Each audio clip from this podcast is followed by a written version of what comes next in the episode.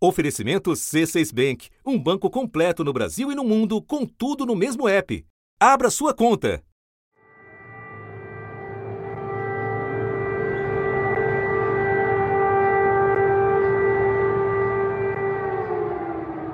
Vinte e quatro de fevereiro de dois mil e vinte e dois. O normal se tornou raro na Ucrânia desde as 5 horas e 7 minutos, quando as primeiras bombas começaram a cair. A Rússia invadiu de uma só vez leste, norte e sul da Ucrânia.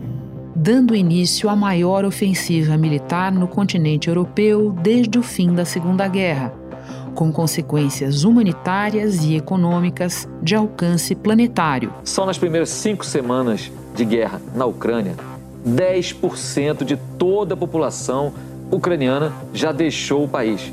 São mais de 4 milhões de refugiados que cruzaram as fronteiras com países vizinhos. A Rússia vem sendo alvo de sanções econômicas cada vez mais duras. A Rússia está com uma inflação muito alta e uma taxa de juros que eles colocaram lá para cima para tentar conter essa inflação. Então é o pior dos mundos: inflação alta e juros muito altos, mais de 30%, 35% ao ano. Vladimir Putin afirmou que a tática do Ocidente de isolar a Rússia não funcionou, que o sistema financeiro russo está operando bem e que a economia vai se adaptar. E provocou, ao dizer que a inflação, o aumento dos preços dos alimentos e do petróleo vão começar a pressionar os políticos do Ocidente. A Rússia ameaçou cortar o suprimento de gás para a Europa se os países ocidentais levarem adiante o plano de suspender a importação de petróleo russo. A Europa importa 40% do gás e 30% do petróleo justamente da Rússia. E não seria fácil substituir os vendedores. A guerra na Ucrânia tem um impacto direto sobre o mercado mundial de combustíveis. É basicamente uma crise de oferta, ou seja, não há uma solução para agora. O que está acontecendo é que, como o preço da gasolina está absurdo na bomba, o pessoal está enchendo menos o tanque. Um conflito que, na previsão de muitos, não tinha como se prolongar. Um conflito de Davi contra Golias. O desequilíbrio do poderio militar dos países é muito grande. As Forças Armadas da Rússia estão entre as maiores do mundo. São 850 mil soldados, isso sem contar os reservistas. Já os ucranianos não têm nem um quarto desse total. As tropas de Vladimir Putin também têm um arsenal poderoso. São cerca de 12 mil tanques de guerra. Do lado ucraniano, são apenas 2.600 tanques, bem menos potentes e de tecnologia mais antiga. Mas a resistência, turbinada pelas potências ocidentais e pela opinião pública internacional, surpreendeu. It's our borders, it's our territory. Від кожного громадянина України залежить майбутнє нашого українського народу. Zelensky pediu que todos apoiem os militares ucranianos e defendam a Ucrânia. Notícias do Mar Negro: uma explosão no navio cruzador de mísseis russo Moscou, que ficava parado na frente da cidade costeira de Odessa, forçou a retirada de mais de 500 marinheiros. Nos primeiros dias da invasão, um comboio gigantesco de tanques russos se dirigia para a cidade. E a expectativa era que os russos tomassem a capital. Mas entre o fim de março e começo de abril, eles tiveram que dar meia volta diante da inesperada resistência ucraniana. Passados quase três meses, os combates continuam. E aquilo que se acreditou que a resistência ucraniana pudesse vencer esta guerra está se revelando uma previsão fora da realidade. Antes dessa guerra começar, separatistas pró-Moscou controlavam cerca de 30% do Donbass, formado pelas províncias de Luhansk e Donetsk. Agora, as tropas russas, com o apoio dos separatistas, já conquistaram quase totalmente Luhansk e mais da metade de Donetsk. Enquanto vão crescendo os custos e os riscos envolvidos no prolongamento indefinido do conflito. Zelensky e reconheceu que a situação no leste é muito difícil. Todos os dias perdemos de 60 a 100 soldados e contamos cerca de 500 feridos em combate, disse o presidente da Ucrânia. Uma pressão muito forte, a soja e o milho no maior nível desde 2012, o trigo no maior nível desde 2008 e tudo base da alimentação não só brasileira, mas global. O bloqueio contribuiu para o aumento de preços globais dos alimentos e risco até de fome em alguns lugares. Mas ao mesmo tempo que uma queda no consumo pode ajudar a controlar a inflação, pode acabar desacelerando a economia, o que pode levar o mundo a uma recessão. Da redação do G1, eu sou Renata Loprete e o assunto hoje é a guerra da Ucrânia no marco dos 100 dias. De onde vêm as pressões para encerrá-la e por que isso é tão difícil de acontecer? Neste episódio eu converso com Tanguy Bagdadi, professor de Relações Internacionais na Universidade Veiga de Almeida e fundador do podcast Petit Jornal. Segunda-feira, 6 de junho. Tanguy, embora sempre frisando que cabe à Ucrânia decidir, países como Alemanha, Itália e França se manifestaram nos últimos dias em favor de algum tipo de solução de compromisso para acabar com a guerra. Que fatores, especialmente econômicos, levam as potências europeias a esse tipo de discurso? Renata, essa é uma guerra muito cara. É, é claro que a gente pensa numa guerra cara para a Ucrânia, naturalmente é uma guerra caríssima também para a Rússia, mas é uma guerra que também traz custos altíssimos, elevadíssimos e aparentemente de longo prazo para países da Europa Ocidental, para os Estados Unidos e, é, é no frigir dos ovos, para o mundo todo. A gente está pensando aqui na possibilidade de uma grande crise do ponto de vista energético, alimentar, é, em termos de desconfiança com relação a investimentos e tudo. A chefe do Fundo Monetário Internacional escreveu que a economia global pode estar enfrentando o maior teste desde a Segunda Guerra. Isso tem levado alguns desses países que você mencionou, você falou de Alemanha, França e Itália, a pensarem se não tem uma saída que não seja exatamente a guerra. E aí incorrem sempre naquela ideia de, de repente, será que se um ceder um pouco, outro ceder um pouco, a gente não pode chegar no meio termo e tudo? E normalmente isso acaba levando a propostas ou ideias ou sugestões de que a Ucrânia poderia fazer determinadas concessões. Só que a gente sabe o que, que significa a Ucrânia fazer algum tipo de concessão para a Rússia nesse momento. Seria, na prática, ceder territórios. Algo que a Ucrânia, lá no início da guerra, se a gente for pegar ali as declarações do Zelensky ali, Antes dos 30 dias de guerra, né, o Zelensky ele falava o tempo todo que estava disposto a negociar. O presidente da Ucrânia insistiu hoje na necessidade de um encontro direto com Vladimir Putin para acabar com a guerra. Volodymyr Zelensky acrescentou que os ucranianos não estão ansiosos para conversar com Vladimir Putin, mas que este é o único caminho para acabar com a guerra. Nesse momento, no entanto, a proposta feita pela França, por exemplo, de que é, qualquer tipo de solução deveria evitar algum tipo de humilhação ao Putin, é, é, vista com muita desconfiança pela Ucrânia. E a gente teve a proposta italiana, que foi uma proposta até um pouco mais completa, com quatro etapas, quatro fases e tudo. Nenhuma delas é, conseguiu chamar a atenção nem da Rússia e nem da Ucrânia. Nós vamos discutir melhor os termos de um possível acordo, mas antes eu quero ir para uma posição diferente, aquela de países como a Polônia, os países bálticos, por exemplo. Eles estão em outra, eles temem um cenário em que a Rússia não pague um preço alto por ter invadido a Ucrânia. Pode nos explicar por quê? eles consideram que a Rússia ela tem que ser derrotada. Aliás, eu acho que uma posição que é muito simbólica disso tudo é a posição polonesa. Aliás, a Polônia é a grande aliada da Ucrânia nessa história toda. E a Polônia vem dizendo que se a Ucrânia ceder 10 centímetros do seu território para a Rússia, isso levaria a consequências de larga escala para a Europa como um todo, porque encorajaria a Rússia a tomar outras medidas como essa no futuro. Então, tanto Polônia quanto os países bálticos, né, a gente pode colocar principalmente os países do leste europeu, são países que todos eles fazem parte da OTAN, é verdade. Então o risco que eles correm com relação à Rússia é um risco limitado. A Rússia não faria um ataque a esses países porque sabe que na prática isso levaria a uma guerra com a OTAN como um todo. O objetivo da Aliança Ocidental era conter o avanço socialista. O combinado entre os países da OTAN era e é até hoje ajuda mútua em caso de ataque armado. Ou seja, se um integrante sofre agressão, todos os outros têm a obrigação de revidar.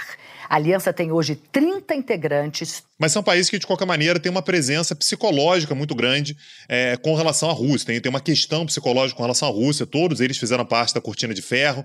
Os países bálticos, aliás, eram parte da própria União Soviética. Então, são países que têm uma memória muito negativa de qualquer tipo de coisa relacionada a, ao espaço da Rússia, ao poder russo. E a vitória ela tem que ser, portanto, uma vitória completa e militar.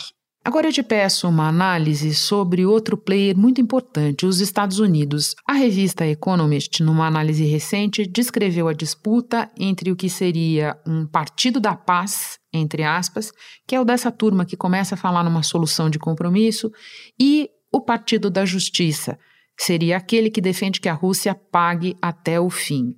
Os Estados Unidos seriam, em tese, Tanguy, o expoente maior do Partido da Justiça, sempre entre aspas. Mas nos últimos dias a gente tem visto posições dúbias até dos Estados Unidos. O secretário de Defesa, no intervalo de pouquíssimo tempo, disse que a guerra irá até o fim e será vencida pela Ucrânia e pouco depois defendeu um cessar-fogo.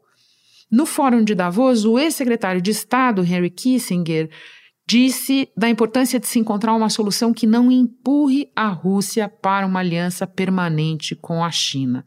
À luz de tudo isso, avalia para nós a situação dos Estados Unidos nesse momento. Renata, a posição norte-americana é uma posição de um equilíbrio constante entre esses dois partidos, o Partido da Paz e o Partido da Justiça. Também é um país que precisa que a paz seja retomada.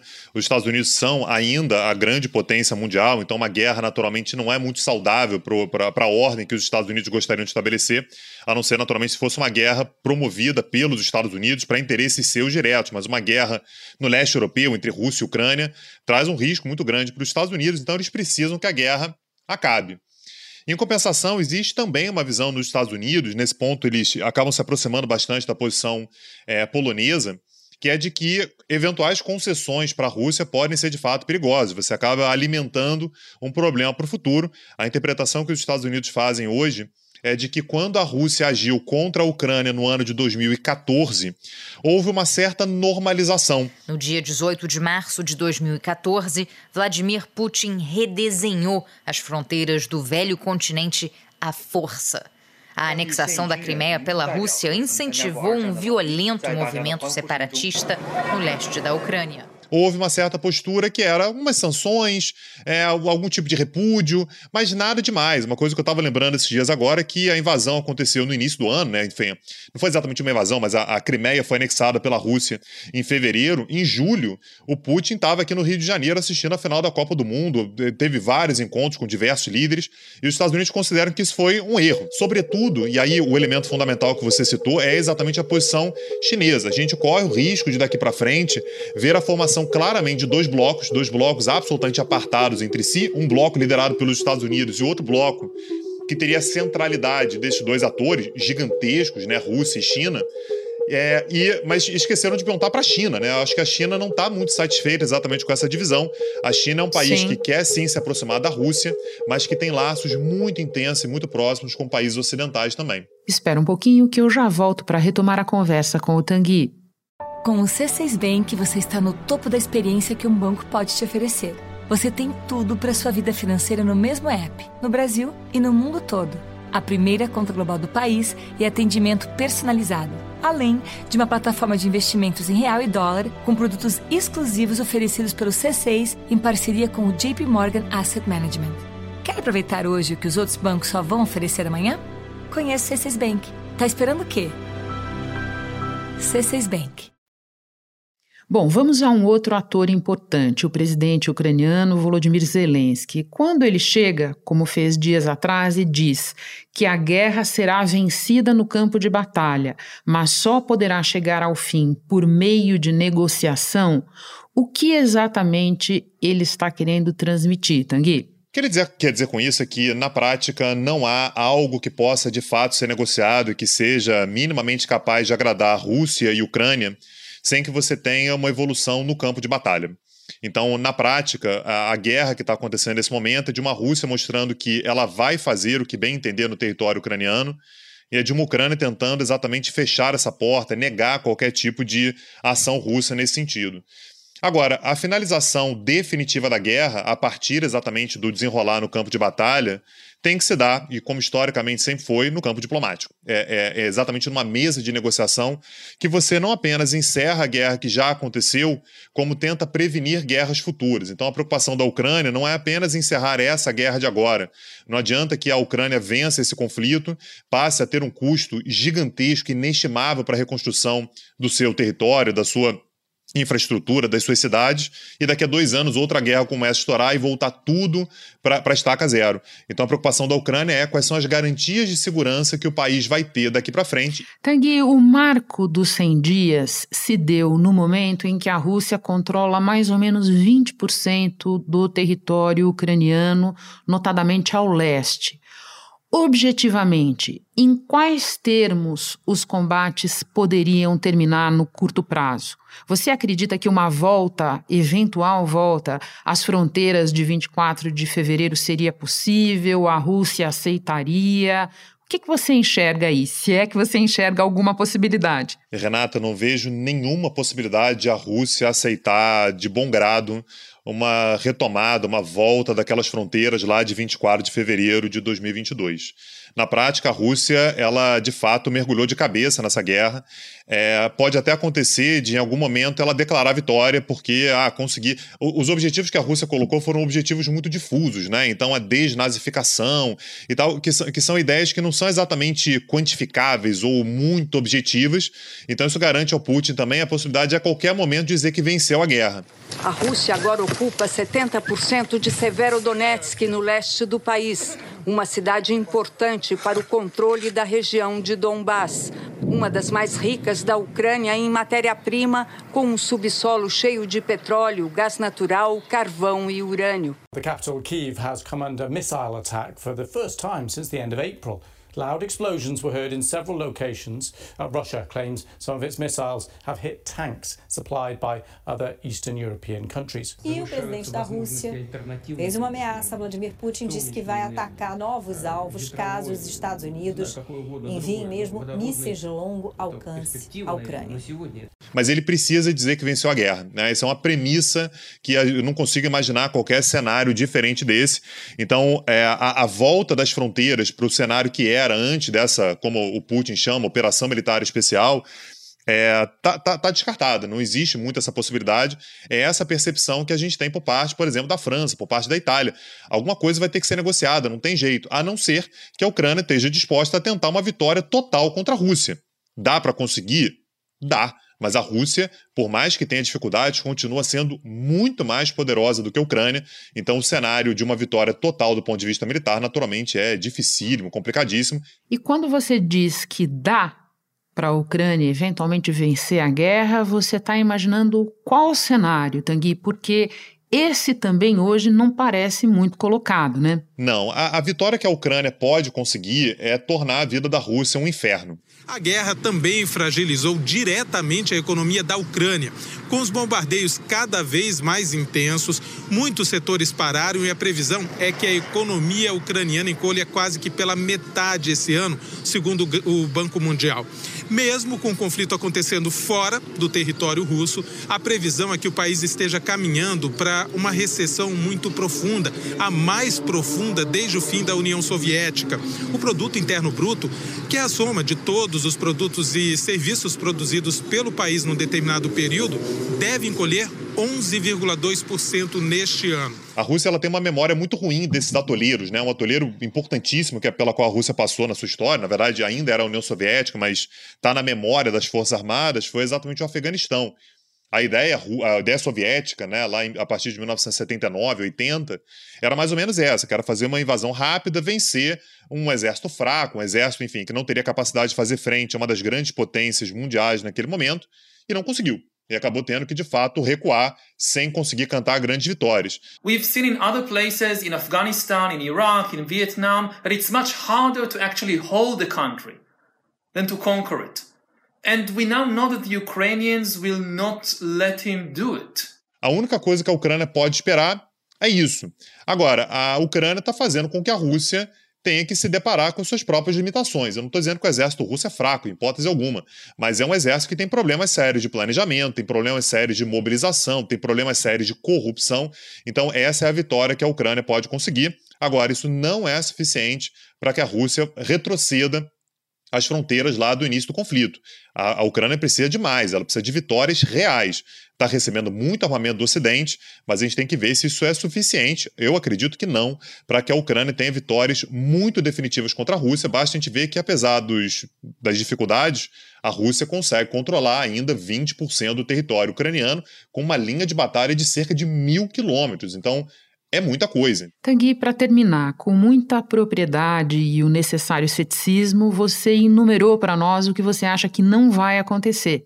Então, eu fecho perguntando o que, no teu entender, é o cenário mais provável a se desenrolar nos próximos meses. Renata, essa é arriscada, mas eu, eu, vou, eu vou tentar. Né? Eu acho que a guerra ela vai se estender durante um bom tempo ainda e ela vai gerar um cansaço profundo, né, que já está se verificando é, na Rússia. Aqui eu não estou falando nos russos necessariamente, mas no governo russo, nas forças armadas russas, e que podem levar o Putin em algum momento a tentar consolidar as vitórias que ele já teve. Ele já conseguiu, tá praticamente, né? Falta muito pouco para ele conseguir fechar o Oblast de Luhansk, que era um objetivo fundamental dele. Ele agora deve concentrar suas forças principalmente em Donetsk, que fica um pouco ao sul de, de Luhansk, ali também no leste da Ucrânia, e vai tentar consolidar também aquele corredor ao sul do país.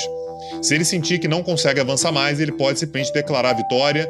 Acabou, é, a Rússia venceu a guerra, a Rússia conseguiu desnazificar a Ucrânia e tentar passar por uma negociação a partir dali. Isso não resolve a questão do isolamento russo. A Rússia vai continuar isolada. E aqui meu prognóstico é que a Rússia vai ficar isolada durante alguns bons 10, 15, 20 anos. Acho muito difícil que a Rússia consiga reverter isso no curto prazo. Mas é, a guerra ela ainda tem pelo menos alguns meses, talvez é, mais de um ano, para se desenrolar, até que a Rússia simplesmente declare a sua vitória. Não dá para saber quando é que isso vai acontecer, mas é o cenário que eu vejo nesse momento. Tanguy, muito obrigada. Sempre muito esclarecedor conversar com você. Volte outras vezes ao assunto. É só convidar. Sempre um prazer. Um abraço. Este foi o assunto, podcast diário disponível no G1, no Globoplay ou na sua plataforma de áudio preferida. Vale a pena seguir o podcast no Spotify ou na Amazon, assinar no Apple Podcasts, se inscrever no Google Podcasts ou no Castbox e favoritar na Deezer. Assim você recebe uma notificação sempre que tiver novo episódio. Eu sou Renata Loprete e fico por aqui. Até o próximo assunto.